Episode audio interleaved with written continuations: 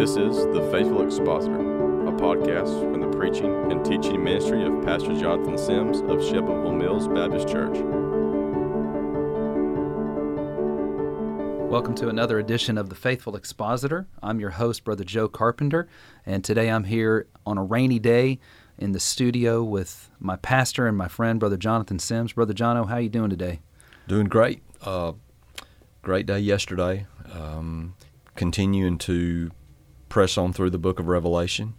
And what a blessing it was last night to have Parker Smith preach here at our church. Parker's a young pastor that we're uh, loving and helping and standing behind right now that was pretty much uh, forced out of his church. Mm-hmm. And uh, he just did a magnificent job Absolutely. preaching God's word last night. And um, just a joy to be there to help pastors in need and stand with them and their families. And I think you know we were kind of that for you and your family, brother. And, you were that and then some for yeah. myself and my family. And yeah. we really appreciate that. And right. Um, I'm glad, glad that to be able to turn around now and be a part of that for uh, Brother Parker and his wife Ashley. Right.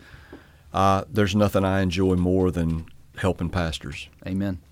Just it's the highlight of my ministry. I love pastors and I love to help them in tangible ways. And mm-hmm. last night, I think, was a blessing to everybody. Amen. Hopefully for Parker and Ashley as well. I believe it was. Yeah, I believe it was, and I'm thankful. He, he preached a wonderful message, by the way. Acts chapter one, verses one through five.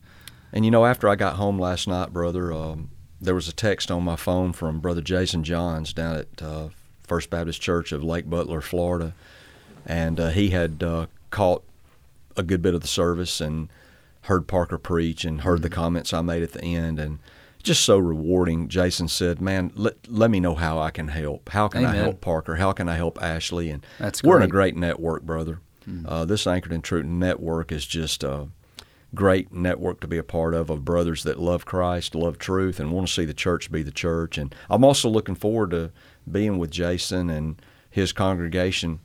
You know, in a few weeks. Uh, be down there in the fall. That's good. Preaching at their church. I love those people down there. They're godly folks. Amen, brother. Amen.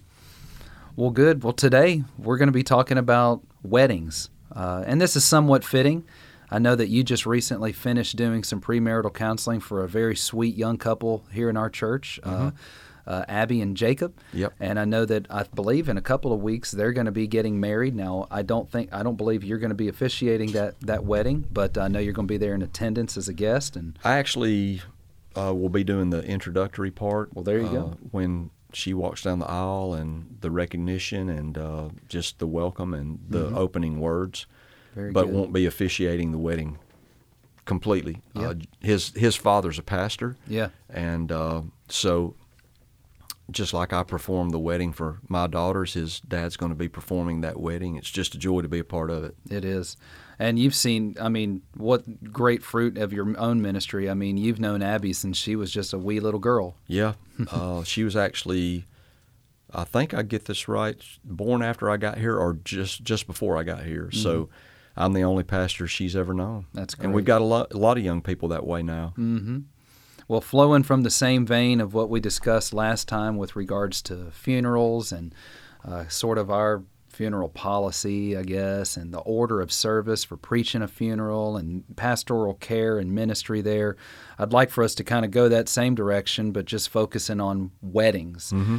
And one of the things that uh, you and I have talked about before, too, when it comes to weddings and funerals and there's nothing in the Bible that says that this is what a pastor is required to do. Right. And but this is something that we want to do. It's mm-hmm. something that we choose to do. Um, and as such, uh, sometimes when we're talking about these things, uh, we're not talking about hard and fast biblical rules on how these are to be done, though there are some biblical principles that are going to undergird it. But some of it is, and I hate to use the word preference, but I think probably a better way to say it would be biblical wisdom has informed um, much of why you do it the way you do it. Right. And I'll just start off with the idea of a wedding policy, uh, which nails down a lot of that up front. Whenever somebody comes to you or I and they say, "I would love for Brother Jono to officiate our wedding," we can. We've got a wedding policy that we've got written out that we're able to hand to them, and they sign off on it. What's some of the wisdom for why a wedding policy, how to, to do a wedding policy for brothers out there that maybe have never done anything like that? In my first church, the pastor that was there before me was much older, old enough to be my grandfather, and uh, he came to see me within the first couple of weeks of my ministry there, and he said, "Pastor, I've got some counsel for you as a young pastor." He said, "You had better make up your mind where you stand on divorce and remarriage, mm-hmm. and on your wedding policy, because you're going to be tested and tried there more than anywhere else." And man, did that prove to be true Yeah. Um, and I'm thankful that I had strong biblical convictions very, very early on. That obviously I'm a sola scriptura guy, and I'm guided by the Scripture. That helped me. My my my wedding policy, my stance on marriage and divorce was already set, and by the way, it's never changed. Amen. I'm right where I've always been. But that was good counsel that he gave me, and so um, I don't have the wedding policy here in front of me uh, to go line by line, but I guess I would begin by saying the first thing, brother, is you have to be a born again church member. Yeah. Um, I, I do not. I'm not a marrier. I don't. I'm not the town marrier. There's a lot of preachers that are. They, you know, the old Christmas song, uh, "When Parson Brown's is in town, he'll tie the knot" and all that stuff. Uh, that's not me. I'm not Parson Brown. You know, I, I'm a God called preacher, and uh, weddings are elective. Yeah. I have sole right to choose which weddings I do and which ones I want, and I don't budge an inch. I, you know, I this is I don't barter on these things, um, but you. If Ephesians chapter five pictures the marriage as Christ and His church, and Christ making atonement for His church, Christ loved the church and gave Himself for her, and then He talks about husbands loving their wives as Christ loved the church. He talks about wives submitting themselves unto their husbands as unto the Lord Himself. You can't do that if you're not saved. Right. So I'm not going to perform the wedding of any anybody that hasn't been hasn't given good ample evidence that they're born again. Yeah. And then they need to be a member of my local church. Yeah. I don't marry people, you know, outside of my local church. Now, there might be an exception for a family member if Mm-hmm. Yeah. they submit to the marriage counseling, which is about six to eight weeks. Mm-hmm. And uh, but if a person is not born again, they're not a member of our church, and they're not willing to go through all six to eight weeks of my marriage counseling, then I'm not going to do it. Mm-hmm. You know, one of the first things that the first thing I do, and I know we'll get into this in marriage counseling, I have a se- session that I do very first out of the chute. I hand them a book; they've not seen it, and we go through a session called the basics. Mm. And at the end of that, their assignment for the next week when we get back together is they have to write out their testimony. Now, Abby had mm-hmm. already, you know, mm-hmm. I she was saved and I baptized her, so I already knew she had a written testimony on file that we keep in membership file of each one of our members. But I still asked her to do it again, and her husband to be Jacob wrote out his testimony, and we sit down and we, you know, go through that and make sure that that's in order. And so that's the very first thing we do. Yep. One of the very first things we do is to talk to them about conversion because the the Bible says a man will leave his father and mother, uh, cleave to his wife, and they two should be one flesh. What God hath joined together, let no man put apart. Yeah. Has God joined them together? Right. Are they born again? Are they saved? You know, is this truly of God? So we start there. Yeah. And you better have that nailed down right away. Absolutely. uh, because you're going to have every Tom, Dick, and Harry that lives in the town that's going to come by. I'll never forget Ashley and I used to live in a parsonage of a church that I pastored, and it was probably about 11:30 at on a Saturday night. Somebody came to the parsonage door. Yep. knocking on it, and it was a guy that reeked of alcohol and had a woman in the truck Mm-hmm. And said, "Will you please marry us?" Yeah. And if you don't have those policies nailed down, you can get yourself in a world of trouble. hopefully your policies grow out of your very firmly held biblical convictions Yeah. and you're just kind of writing them down and we'll extra- we'll express why it is important to write them down. Yeah. there's a local pastor here in town that ran an ad in the local paper. I kept it. I have a little file of goofy things that religious leaders say and do and but it said i'll marry anybody anywhere anytime. He put his phone mm-hmm. number in the paper. I won't ask any questions pastor of one of the local baptist churches hmm. and there's just a lot of guys out there like that that they're the, you know, the town marrier and the town barrier, and you know they they love getting an honorarium that comes along with that. I think a mm-hmm. lot of times, and mm-hmm. that's not me. That's not who I am. I, I fear the judgment seat more than that. I know I'm going to give an account to Christ one day, and I want this to be right. I don't think there's anything more holy than what we call holy matrimony. Mm-hmm. I don't think there's anything more holy than a couple being joined together as one. And we need to do everything we can as pastors and disciple makers to make sure they understand this covenant that they're entering into. Mm-hmm. It's sacred.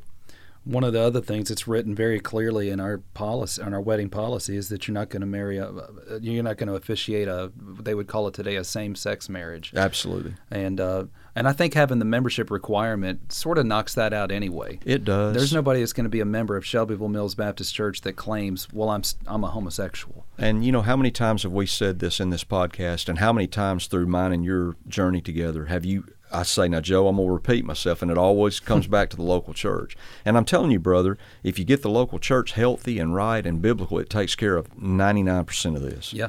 If you get church membership right, mm-hmm. you practice discipline for the sin of forsaking church in your church, and you don't have all of these uh, unregenerate church members chock full your church member roll mm-hmm. and you know demanding carnal and wicked and worldly things out of their pastor it just you start at the level of a healthy church and you move from there and Yeah. that that's that's where we began our journey Yeah. but we had the wisdom years ago. I mean, this was actually the very first business meeting that I presided over at Shelbyville Mills. And nobody knew anything about me. And the very first thing I did, I'm not I don't know how much wisdom there was in this, but this is what I did was I had a wedding policy passed because again, I knew I was going to be challenged on it. Mm-hmm. When I came here, they'd let anybody that wanted to get married here get married here. All you mm-hmm. had to do was call the church office, pay the fee, reserve the building, and you could get married. Mm-hmm. Well, you can imagine the flood tide of problems that would open up for you today. Mm. And even before gay marriage, this would have been what 20 years before gay marriage. Mm. I had the wisdom to see that that's that's n- not biblical. That's not scriptural. Yeah. So we did adopt a wedding policy, and uh, it clearly stated that you had to be a member of Shelbyville Mills Baptist Church in order to get married here.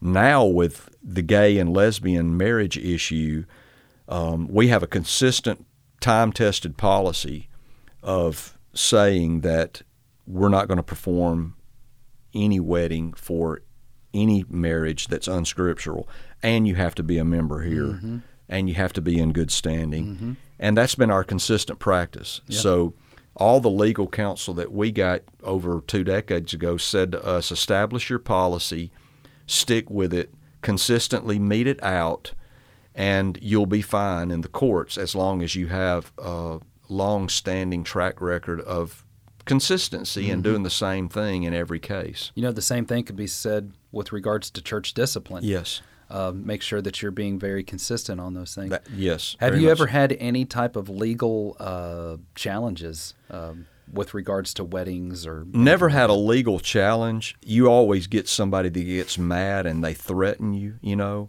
Well, I've had a few threats. Yeah. I, and I'll humbly say, thank God they didn't follow through on it because that's the last thing I need, brother. I, I don't have time for that. I, that's not what I want to do.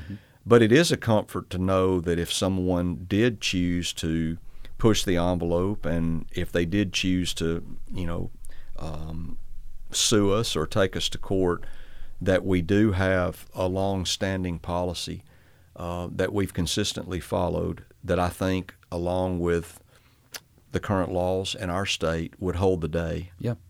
Now, you, one of the other requirements that you've had for many, many years uh, is uh, premarital counseling. Yes. And I- I've got my book here that, Yes. uh, and I've helped you out with that before. Right. Brother Ryan has done that before. We've uh, counseled couples who have come to be married, and um, we we all go by the same book. Yes. Uh, there's no deviation from that. I believe it's something that you wrote early on in your marriage, and or excuse me, in your ministry. Right. Your marriage to the church. Yeah. And uh, and as such, you've uh, I don't have you ever changed anything? Any major changes there? I'm glad you brought that up because basically, brother, this material that you have in front of you is what God gave me in my 20s when I was a young pastor. And yes, I've made two revisions on it through the years, major revisions, uh, where I went back and completely rewrote it and added things that I've learned. But basically, in seed form, it is what it was. And this is what I'm telling you at the very beginning of my ministry, because I was sola scriptura, because I was an expository preacher, because I was a text guy, mm-hmm. um, I knew these truths mm-hmm. from handling the Word of God. And so I was able to put them down pretty concisely uh, in my early days. And all these years, brother, I've operated by this. And all these years, this this uh, material in this book has guided us when we counsel with someone about marriage. These principles are timeless and changeless because they're from the Word of God. Amen. So it, even in the early days, even in the very first marriages that I ever did, hmm. this was what I carried people through. As I looked, there's a lot of good stuff out there, but I just didn't see that it was local church related. And again, you know, I'm a local church guy. 100%. Ephesians 5 again says this is a picture of Christ and His church.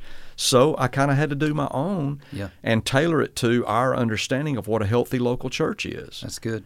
And uh, so this is pretty much what I've used my entire ministry. And I want to walk through some of it with you too. Like you said initially, one of the very first things that you're talking to them about is is uh, their own conversion, their own yes. uh, salvation. And um, I, I, have heard guys say something similar to what you had mentioned about that newspaper or article, you know, that you that you had found, mm-hmm. where they'll say, "Well, I'll I'll do weddings because that's an evangelistic opportunity." Mm. But weddings were not designed to be evangelistic opportunities. Now, that's not to say that the gospel is not going to be preached. Absolutely. And it's not to say that as you're counseling that it's not to happen, but that's not the primary reason. No. But with that being said, I'm curious have, have, you ever sat down with a couple and started to go through that and somebody recognize, brother, I'm lost and actually get saved through that process? Tons of time. Hmm. Tons of time. And I didn't ask them for permission to share their full names, but Tom and Heather. Yeah. Um, yeah. You know that that was them. They they came to me. They were living together out of wedlock, uh, and I told them right up front that I could not do their wedding. Mm-hmm. I said, but everybody needs marriage counseling. That's right. and I'd be happy to give you guys some good biblical marriage counseling, and I did. And in the course of that, they both came to an understanding that they'd never been hmm. truly converted. Now they had walked the aisle and prayed the prayer, you know, sure, that Baptist yeah. churches emphasize, which is totally wrong. Mm. But they had never been born of the Spirit. Mm. And in the course of that marriage counseling, they were both born again. Mm. We were able to uh, go down to the justice of the peace with them that day and stand there with them as they made their vows to, to the Lord. But because of the situation they'd been in and because of their lifestyle in the past, we just didn't feel like that that would be the uh, the healthy thing to do to model in front of our church at that point. Yeah. But that's one case of, of a couple, and there have been many others of going through this that understood, man, I need to be converted. Amen. You know, and what a blessing that is to Absolutely. see that. Uh, I know that you've also seen, you you deal with alcohol yes. in yours, and I, I hope I'm kind of skipping ahead here sure. a little bit, but I'm going to come back to it. Yep. But I believe you've also had folks that have changed their stance on alcohol uh, yes. as they've gone through premarital counseling. A, a lot of those, mm-hmm. a, a, lot of those have, and and uh, you know that's another thing we need to talk about at, at another date. I tell you another thing, you better make your mind up where you stand on alcohol. That's right. And for the record, let me say, teetotaler right here, uh, un, unabashed, unashamed. I preach abstinence, and I know there's going to be a lot of people recoil on that. Help yourself. Mm-hmm. I'm not budging an inch. Yeah. I've seen the damage. I've seen what comes with it. And here's what I believe. Uh, one of my goals, stated goals, is when you go through marriage counsel with me to get a commitment out of you. And you'll notice at the end of each one of these sections in the book, there's mm-hmm. a place where they sign it and date it. That's right. And I have them sign and date a stance that they will not allow alcohol into their home. Mm-hmm. And the way I figure it is when I'm done with marriage counseling, if I can get a commitment for them never to allow alcohol in their home, I've been their best friend. Amen. Because it's a home wrecker. Yeah. It's a marriage breaker upper. It's a it's a child abuser. Yeah. yeah. Uh, it's a family financial stealer, and um, I, it's wicked and, and, by the drop, by the quart, by the can, by the ounce, and uh, I hate it with everything in me, brother. And that's one of the places where I strongly take issue with reform camp. Yeah. Um, I, I'm not a sud sipper, mm. and I don't believe in social drinking, brother. I'm firmly fixed here. Yeah. And I'm going to use every ounce of influence I've got to lead people away from that. And that's one of my stated goals in marriage counseling is if I can get them to make a covenant not to ever allow alcohol into their home, I've helped them out greatly. I've saved them from the number one cause of pain, heartache, divorce, and shipwreck. And by the way, that translates over into a wedding ceremony. Yes, it does. Um, I, you won't you won't be a part of a, a officiating a wedding ceremony where there's going to be alcohol. No, served sir. It's not allowed in our church. Uh, we we don't p- participate in those venues. And I've had family members that I love that Yeah. dear, very very dearly that uh, asked me to do their you know counseling, and I did. But they were going to have uh, alcohol at their wedding, and I just said, I'm sorry, I can't. You know, I can't be a part of that, Yeah. and and I'm not going to. And I would say this to you, brother, just if I don't say this now, I'll forget it. Mm-hmm. But this section on the basics, this very first lesson that we're Mm-hmm. talking about, I talk about being saved without a doubt, being committed to God's house, the local church. Um, and I talk about actively seeking Christ in your local church and serving Him. I talk about being committed to tithes and offerings, which Yep. is another place I, I uh, don't line up with a lot of reform guys. I believe in tithing, preach, and, I, and I'm unashamed, and you're not going to change me. um, I talk about having a quiet time as a couple. I, I talk about, um, you know, um, being a missionary couple, and I teach them about what it means to be filled with the Holy Spirit. Those are just kind of those basics. Those things serve as the sermon in the wedding Yeah. When I do their wedding, those basic, those main categories that I just read right there, that is the actual wedding message. Mm. And the one you're referencing is when I come to be filled with the Holy Spirit. Paul prefaces that by saying, "Don't be drunk with wine." Mm. Yeah. And I just say in front of the church, all these things are a public statement. Now, remember, you made a private commitment that you're now making here public t- today. That you will be faithful to your church, that you will give your tithes and offerings, that you have agreed not to allow alcohol into your home. We publicly state those Yeah. things and get them on record as as uh, having those firm commitments because we live in a day, brother, in an age that uh, everybody waffles on everything, and Yeah.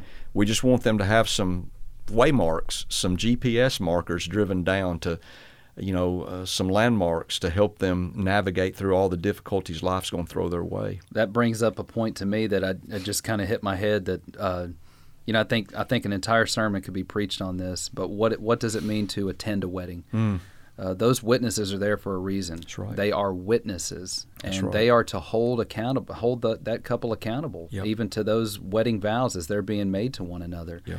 And that's why it's so important too that it's all done in and through the local church. That's right. Uh, These things should be walked out and manifested privately, but they should be walked out and manifested corporately Mhm. within the local church. And the thing I say to these young couples is look, I've been your pastor in Abby's case for almost 23 years. Mhm. And I told her and Jacob this, and I'm, you know, no offense here. This is just how it is. Mhm. And I told them all these years I've loaded up and gone to youth camp with you, Mhm. 23 in a row. And all these years I've been there for you for high school graduation and, you know, engagement and coming to see you, uh, you know, when you graduated college and giving you commentaries and, you know, uh, sowing into your life with this past year adult camp and, you know, all the things that we do to help disciple them mhm. You know, in her case, 23 years of expository preaching. Think of all the books of the Bible that I've gone through. Mhm. And having a good, solid, small group for her and to be discipled and trained in. And I just told both of them, now we expect you to give back. Mhm. It's time for you to give back. You know, you've taken for all these years as a student. Now you're a married couple. It's time for you to roll your sleeves up and go to work. That's right. And I told them, I said, I hope to see you guys on an Anchored in Truth mission trip very, Yeah. very soon. ASAP. Y'all mm-hmm. should be obeying the Great Commission and going, and y'all should be bringing your tithes and your offerings to the Lord's house, and you should be, you know, helping out with Vacation Bible School and praying about teaching a small group. And it's time to go to work. Amen. You know, not not just hey, we're married now. Let's all you know go out and enjoy retirement or whatever. It's it's time to roll up your sleeves and go to work. That's right. You spend session two dealing with the biblical roles in marriage. Right. And wow, how how much that's necessary and needed today because those roles are being flip flopped, twisted, perverted, and turned Yes. upside down. Yes. uh, you go on and you spend time uh, dealing with uh, not only the, uh, the, the their respective roles, uh, but finances. Yes. And if I remember, do you spend two weeks on I do. finances? I do. And talk to me about some of the nuts and bolts of, of how that works. Well, the number one cause of divorce is financial problems. Mm-hmm. That's been proven. And I would say this in my 33 years plus of doing counseling with couples that are in trouble, finances may not be the number one issue, but it's always an issue. Mm-hmm. And a brother that I had in seminary told me that if you averaged it out from Genesis to Revelation, Mm-hmm. if you marked every verse in the Bible that dealt with stewardship or money or something to deal with money, it would be one out of it'd be one third. Uh, w- w- you know, one out of every three verses in the Bible deal with stewardship in, in some form. That's that's a lot of information, and so finance is kind of my background, you know, um, and I'm kind of geared that way. I'm, I guess, what Dave Ramsey would call a nerd. You know, I'm the budgeteer and the envelope guy and, and the bill payer and all. Kayla's that. the free spirit. She is. She really is. And in every marriage, there's usually one of each. Mhm. Sometimes the woman's the nerd. Sometimes the husband is. But um, they can get into a lot of trouble quick in finances, and so it requires two weeks of of. And the very first thing that we deal with is is tithes and offerings. Mhm. You can't ask a God you robbed to bless you. That's right. You know, it's just uh, that's just insane. it is. So we establish a very thorough biblical understanding of bringing your tithes and your offerings to the Lord's house and worshiping Jesus Mm-hmm. through giving. And then we start breaking down like practical. I teach them. They they bring me a sheet with their income and all of their expenses. I require that, and that's one of their homework assignments. Mm-hmm. And um, we actually put together a kind of a working budget. I teach them how to do the envelope system of budgeting, just in its rudimentary form. Um, there's some apps out there now, like Dave Ramsey's Every Dollar, you know, that can really help couples that are. Um, everybody has a cell phone. Kind of set up an envelope busting system, and we talk about that. We talk about credit cards. Mm-hmm. We talk about debt. We talk about life insurance. We talk about health insurance. We talk about identity theft, which is a, kind of a new uh, thing that we have to deal with nowadays. Talk about emergency funds. Yeah. Talk about uh, you know saving money uh, beyond an emergency fund. Mhm. All of these things um, God can use to help them have a marriage that's focused on Christ and not focused on bad stewardship. And So on- it's very important. And on the opposite side of that, if they if they're not uh, uh, putting God first in all of that, Satan can surely use it to just wreak, wreak havoc on their on their marriage. you know, one. Uh, let's see, make sure I get this right. Once at my former church, before I came here in Alabama, and twice here, maybe no, three times here. Uh, scenario, exact same scenario came up. Um, it was all every time it was women. That's just ha- the way it fell. Uh, that came to me and said, Pastor, I need to speak with you. I need your help. Uh, unbeknownst to my husband, I have run up. The first case was fifty thousand dollars on credit cards. Mm. Another case was over seventy, where the husband was just kind of clocked out, and he wasn't being the spiritual leader. He wasn't being the financial leader, and his wife, all the way back to Genesis chapter three, you know, Satan begins to tempt her, and and uh, she comes out from under headship, finds a credit card with a high spending limit, maxes it out, rolls the balance over to another one, maxes it out, rolls it over to another one, and where until she's rolled it as far as she can roll it. And I have to bring this brother in and s- explain to him that he's seventy thousand dollars in debt that he doesn't even know of, Mm. and um, all because they're not following some basic biblical principles of headship, of leadership, of uh, accountability, of communication, Yeah. and um, just basic biblical stewardship. Mm. Um, and that's a huge hurdle for a young couple to overcome It is. when they get themselves in a hole like that. I'll say this: whenever has it been your experience that uh, whenever you start going through premarital counseling, and especially you bring you have them come in and bring a budget, mm-hmm. They start learning a little bit more about each other. You get an opportunity as a shepherd to learn a little bit more about them. The following week, they're talking about expectations of marriage and they're learning a little bit more about each other. So there's a growth process that's taking place there. Very much so. And one of the things I tell them is right now, y'all see the best of each other, and that's all you see. Yeah. You get together, you go out to eat, you you're with each other and it's fun and you know y'all are engaged and paying attention to each other but he goes home to his home you go home to your home and on the day y'all get married and say I do there's no going home you know you're you are the home and with all the idiosyncrasies and all of the uh, quirks and funny habits that go along with it. And somehow we've got to, you know, um, help you understand that the two are becoming one. Mm-hmm. And in finances, that can be a really, really big issue mm-hmm. where maybe parents have not taught their children financial responsibility.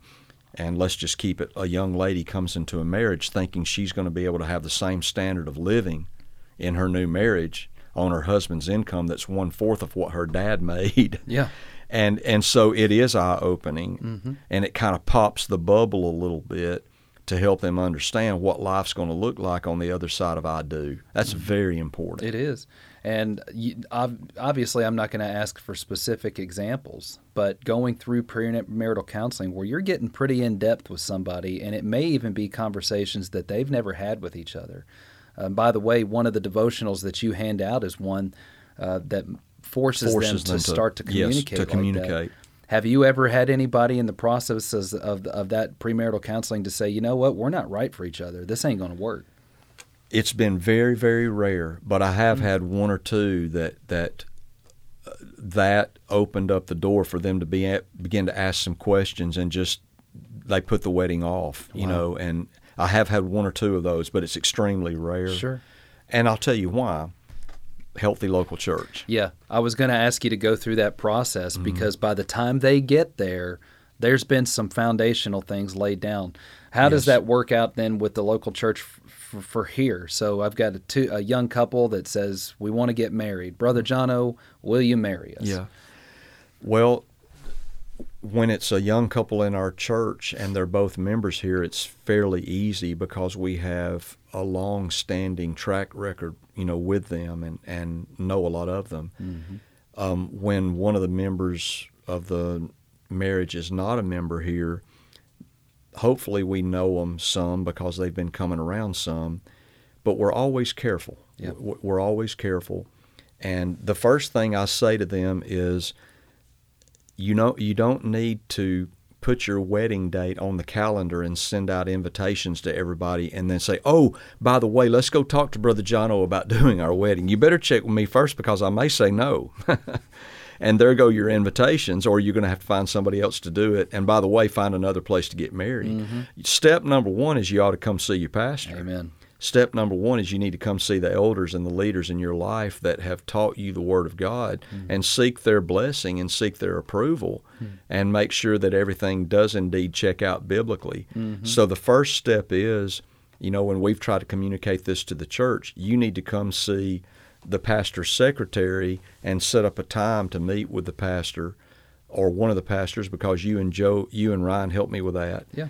And and here's what I say to them We'll talk about a date for your wedding after we finish the first session called the basics. Mm-hmm. Because once we finish that session, we'll kind of know where we're headed. Yeah. And once we finish the first session, then we'll set a date, talk about the venue, mm-hmm. talk about the wedding policy, and all that kind of stuff. So that's the very initial mm-hmm. step. Is that the pastors need to agree? Yeah, that we, as best we can discern, this is a, a biblical marriage. It's the same thing with conversion counseling, brother. Yeah. Before we put a person in the baptistry, what do we do? We yeah. sit down and do conversion counseling with them. Mm-hmm. We make sure that, in fact, they, as best we can tell, there's a new birth that's taken place here, yeah. and we feel comfortable baptizing them and bringing them into the membership of the church.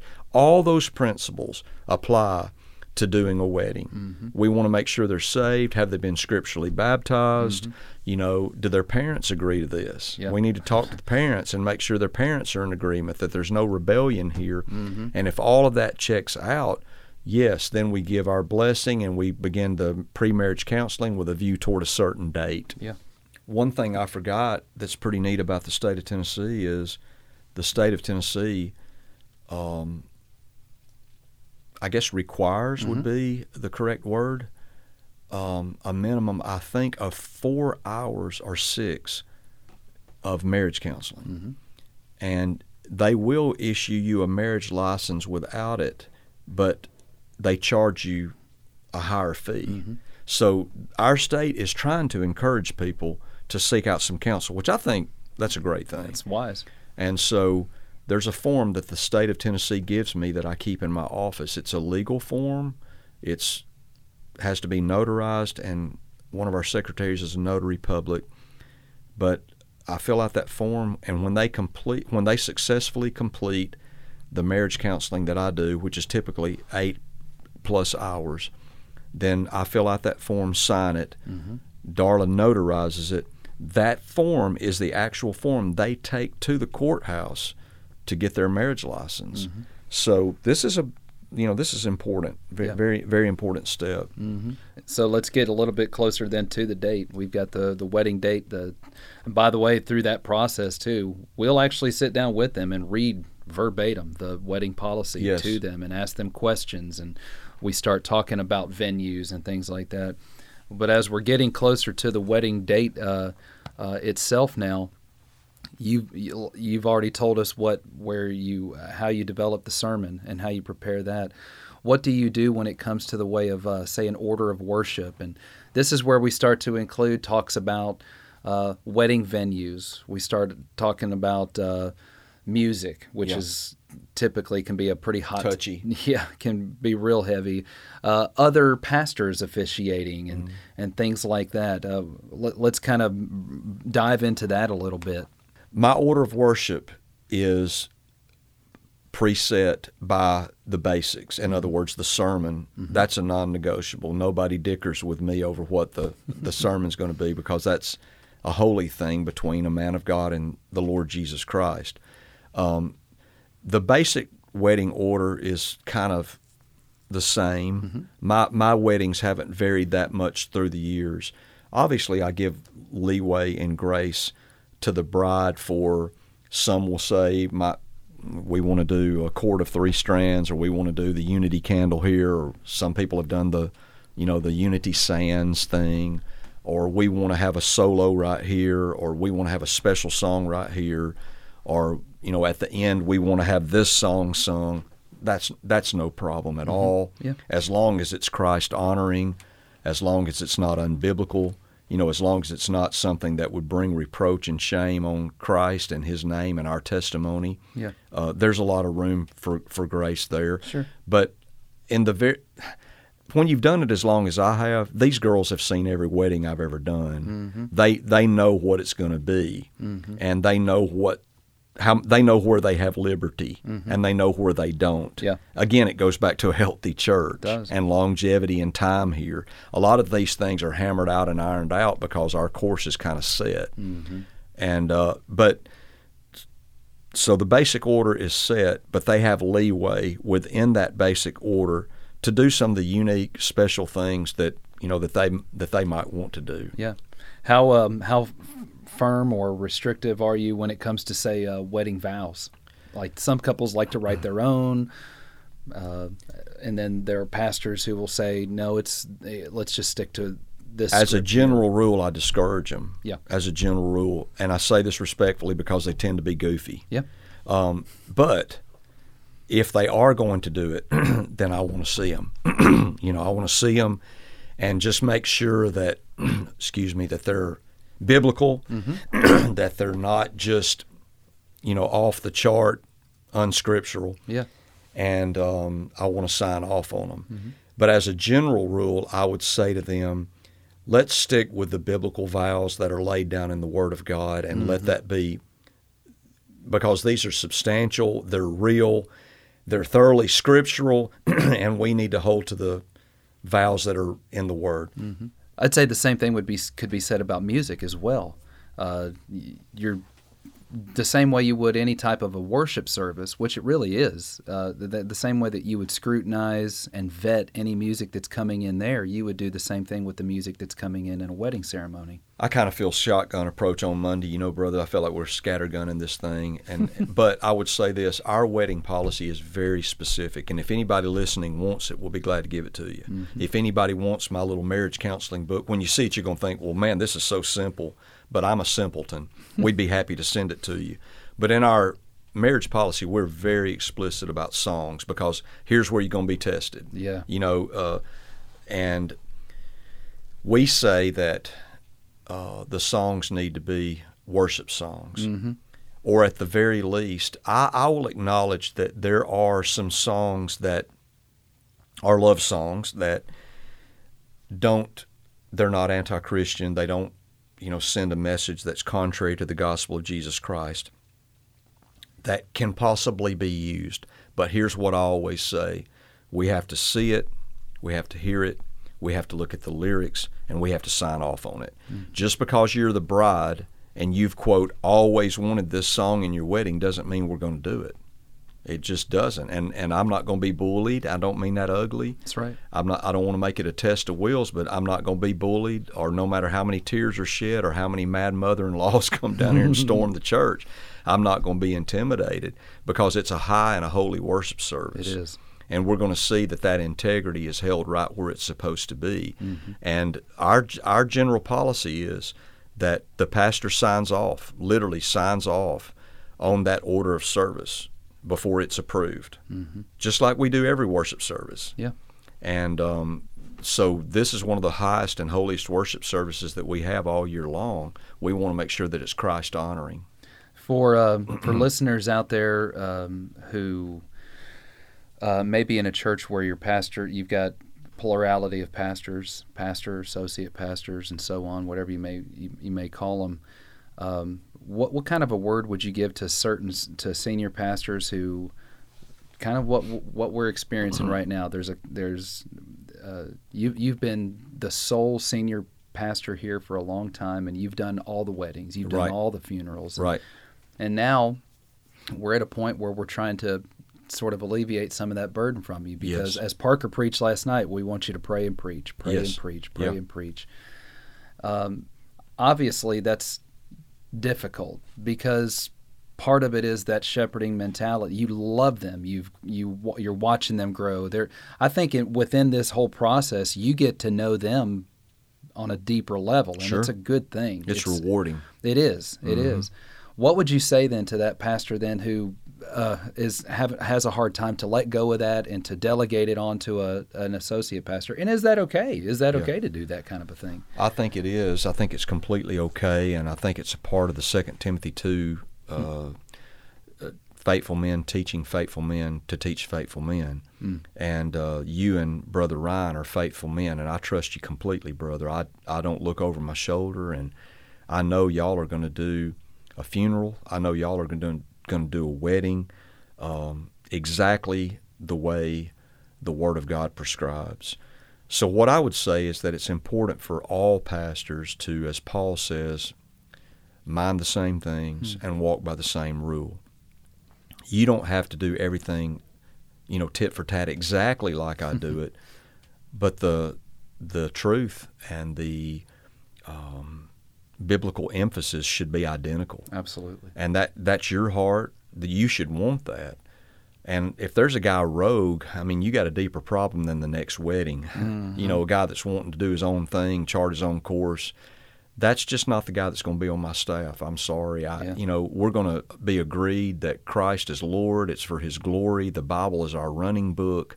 Our marching orders come from it there's a certain way we do things that are decent and in order mm. that honor and glorify Christ and it's not about each individual guy building his own kingdom you know yeah. so uh, a guy that's struggling there has got deeper problems than a wedding yeah but you know I would just say we all love Christ we all love each other we all love truth we're all sola scriptura guys mm-hmm. and so these things are fairly tightly aligned and You know, there's just not a lot of uh, variance among us because Mm-hmm. we're all kind of pulling in the same direction and want the same thing. And I Yeah. think it's very important in these things that there's cohesiveness, that one brother's saying the same thing as the other brother. And it's not like children that can say, Well, dad said I can't do it, so let me go ask mom. Mm-hmm. And he doesn't end around dad to get to mom because mom will be more lenient. If that's the way your eldership is constructed, you've got problems. Mm-hmm. Yeah. Speaking to Jono should be like speaking to Joe, should be like speaking to Ryan. we should be seamless. And basically, um, if uh, I said this wedding's a no go, it's a no go for Joe and Ryan. Right. You know, and if you come to me and say, Pastor, I don't feel that this person's ready for baptism, I'm done. I mean, I trust you, brother, and I know you've thoroughly examined this person, and so w- we have to all be pulling in the same direction and desiring the same thing. And that being the case, music is a place where you'll be you'll be hmm. very very very thoroughly tested sometimes by people. Yeah. But you just have to hold the line and help people to understand that this is a worship service.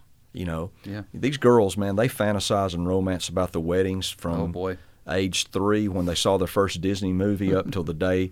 And it, you know, th- there are some instrumental things that can be played. I'm not just Attila the Hun here. You know, when people are walking in and parents are being seated and, and so forth. If it's a song that doesn't violate Christ, I might give on a few of those. Sure. But I'm not going to barter with a song that communicates a worldly Yeah. uh, idea of love Yes. or a worldly secular idea of what true love is Amen. that flies in the face of the Word of God. Mm-hmm. It, it should be a song that represents and glorifies Christ. And I know we're we are kind of taking a bit of a scattergun approach Sure. to it here. It's uh, one last thing that I kind of had in my notes to talk about just briefly here would be the idea of wedding venues. Mm-hmm. And uh, I know there's a lot to say about this, the pros and cons of church or uh, some. You know, I know today wedding venues is a big business, Sure at least down here in in the South. Yeah. But like you said, sometimes those ladies will, from a very early age, they've got their sights set on a mountaintop Mm-hmm. uh, wedding or uh, a beach wedding or 95 degrees outside in the hot summer heat. You know, what are some words of counsel that you may give to that young bride and that groom as they're preparing and looking at their future wedding venues? Well, I'm not absolute. um, I'm not absolute. You know, um, uh, I think it's careful to say there are some preferences. Sure. You know, there are. There Yeah. there just are some that are not biblical mandates, biblical absolutes. Uh, I've got five children. Four of them are girls. Mhm. Um, three of my girls were married at a venue, Mm-hmm. and uh, I think I got that right. Two of them. Two. Two. of them were married at a venue, and two of them were married here at the church. And Yeah. so I think that models in front of you. I can be giving, and want to be. Uh, now I'll just tell you a message that I preached to the church. I Yeah. said I would like to strongly encourage, and I acknowledge that two of my girls got married at a venue. I said I would like to strongly encourage the young ladies in our church to consider moving their weddings back to the church. Yeah. And I gave several reasons why. And that is Ephesians chapter 5, it's a picture of Christ and his church. Yeah. And we've got elderly people in the church that Yeah. have taught you Sunday school, they've been your small group leader, and then you have the the wedding out at the farm and there's only 75 people or 100 or whatever that can come, so you you can't invite more than that. So they kind of control that. Number Mm-hmm. two, uh, they're not going to be able to walk across the rocks or Sure. walk out across the grass. Uh, and then you're dealing with the temperatures, like Mm-hmm. you're talking about. You're, you're dealing with inclement weather. Um, and here we have a beautiful building with a full industrial kitchen, plenty of rooms, plenty of parking spaces. And it's the church. It's the church you were raised in. It's the church where the word was taught. It's the church where preaching was done. And again, I don't sit there and think when a girl says, I'm getting married at you know such and such venue i don't think oh she's not spiritual. She doesn't love jesus. I don't judge her. I don't think bad about her. It's nothing like that. It's just that is a preference thing. I, I acknowledge that. But I, I sure prefer Mm-hmm. if possible for us to have them here at the church. I tell you brother i have gone home after one of those venue weddings and scratched chiggers on my legs for a week and a half, two weeks after, or mosquito whelp bites where Yeah. I've gotten eaten alive. I, I remember one wedding, literally, I, I promise you not, 100% humidity, 98 degrees. I sweat through my underwear, I sweat through my pants, I sweat through my coat. Water was running down the back of my jacket. It, it, you know, it was hot, it was miserable, it was awful. And, you know, I'm sitting there thinking, we've got this church building and it's sitting over there and it's 68 degrees in there. Air conditioning.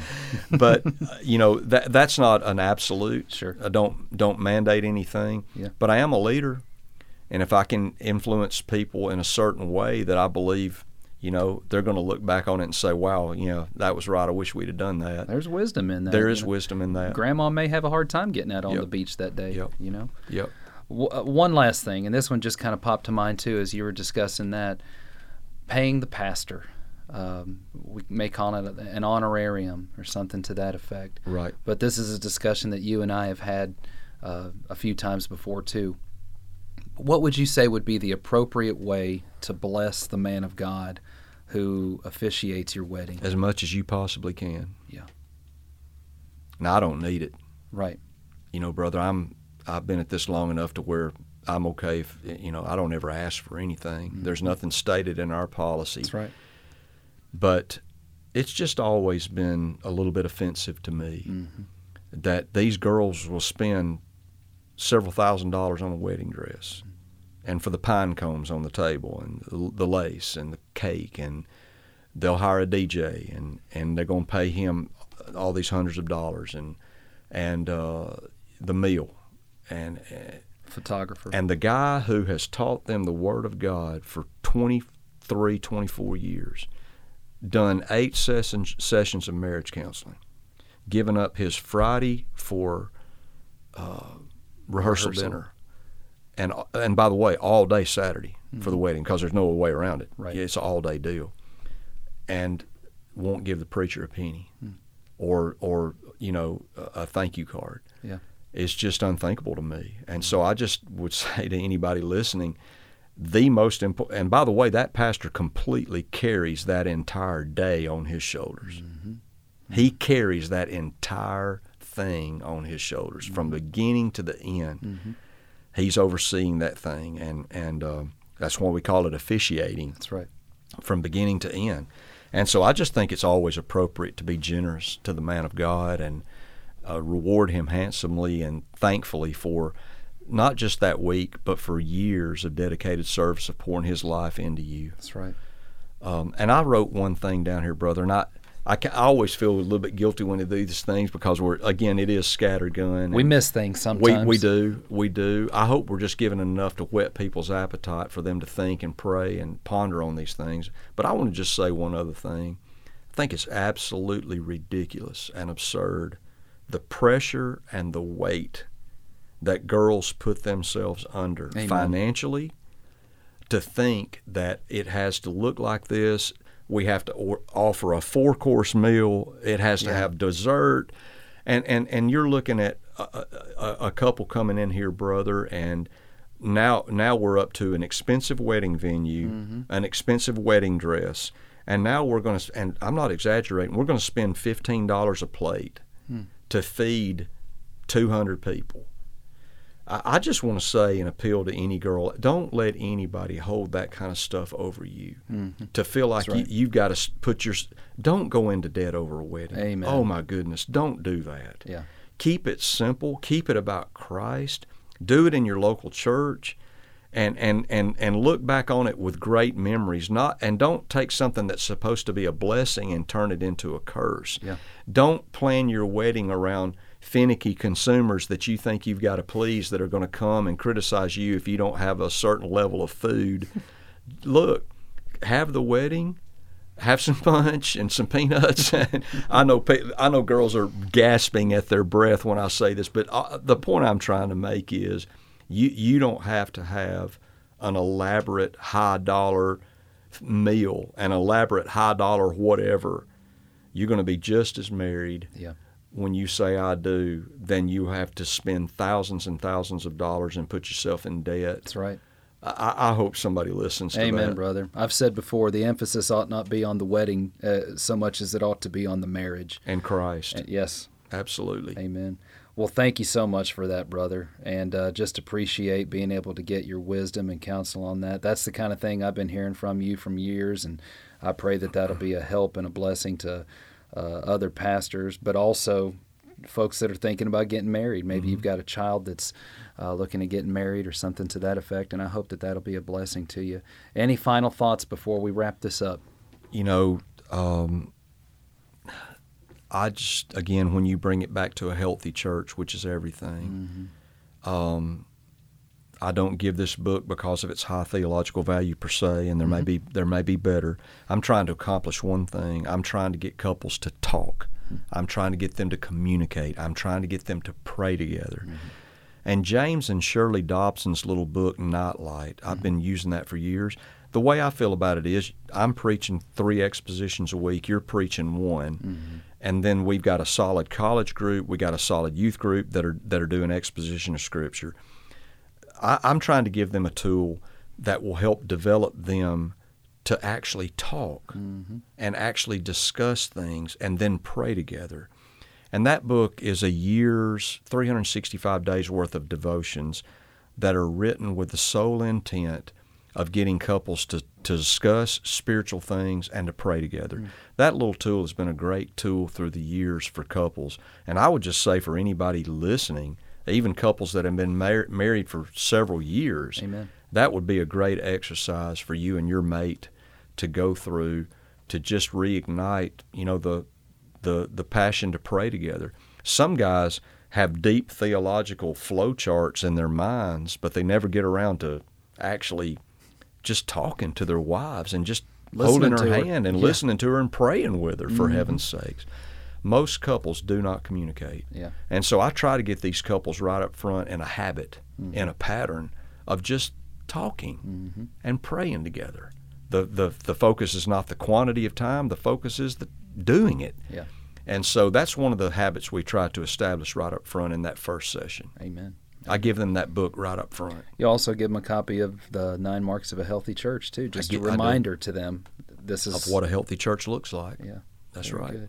Well, if you uh, if you're listening to this podcast and you would like to receive a copy of our wedding policy or uh, maybe our marriage counseling booklets that Brother John has written up, uh, please feel free to email me. My email address again is brojo at smbconline.com. We'd be happy to get that to you. Call, uh, we'll foot the bill, no cost to you at all. Uh, just let us know. Thank you so much for listening and tuning in to us. We love you very much, and I hope this has been a blessing to you. Thank you for listening to The Faithful Expositor. For more information on Brother Jono's ministry, go to our church website, smbconline.com, and follow him on Twitter at Jono Sims.